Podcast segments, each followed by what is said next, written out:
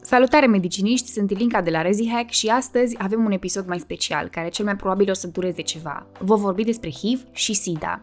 Și să luăm cu puțină istorie. SIDA a fost descrisă pentru prima dată în 1981, ulterior a fost identificat și virusul în 1983.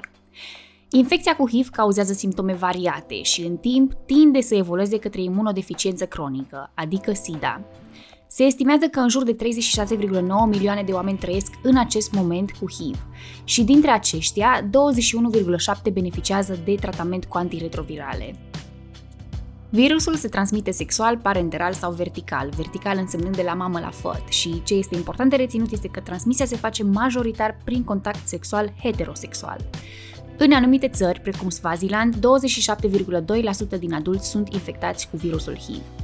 Mortalitatea și morbiditatea sunt mai mari în cazul unui diagnostic pus mai târziu.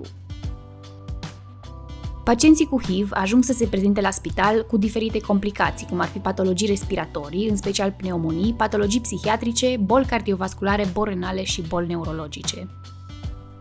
Pacienții cu HIV prezintă frecvent și anumite comorbidități, cum ar fi diabetul zaharat, dislipidemia sau hipertensiunea. Ca și cunoștințe generale despre virus, trebuie să reținem că este un lentivirus din familia retrovirusurilor. Există două tipuri de virus HIV, HIV-1 și HIV-2. HIV-1 este cel mai comun la nivel global, în timp ce HIV-2 este identificat de obicei în Africa de Vest, în Franța și în Portugalia și are un curs mai indolent decât infecția cu HIV-1.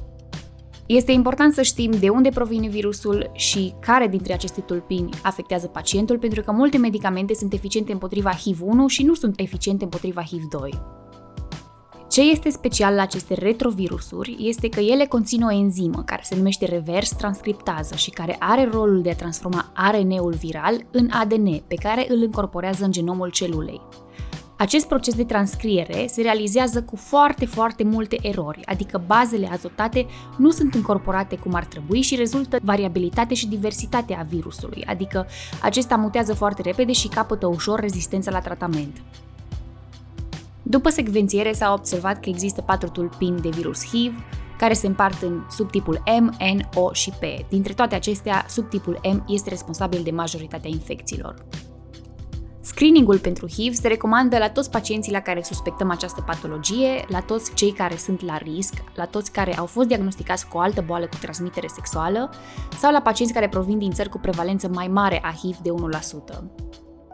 De asemenea, screeningul se recomandă și pacienților care au avut contact sexual cu parteneri proveniți din țări cu prevalență mare a HIV.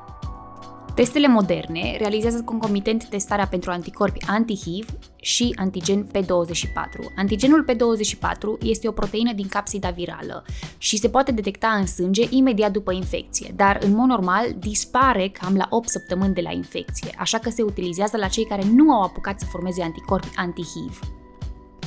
Aceasta este cea mai populară opțiune pentru screening și confirmarea se face prin identificarea anticorpilor viral specifici anti-HIV, prin tehnica ELISA, dar se poate identifica și materialul viral în mod direct.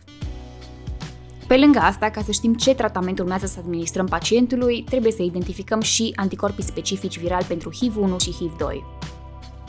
Tot pentru confirmare, se poate realiza în paralel un test mai puțin sensibil, care identifică anticorpii anti-HIV în fluidele orale.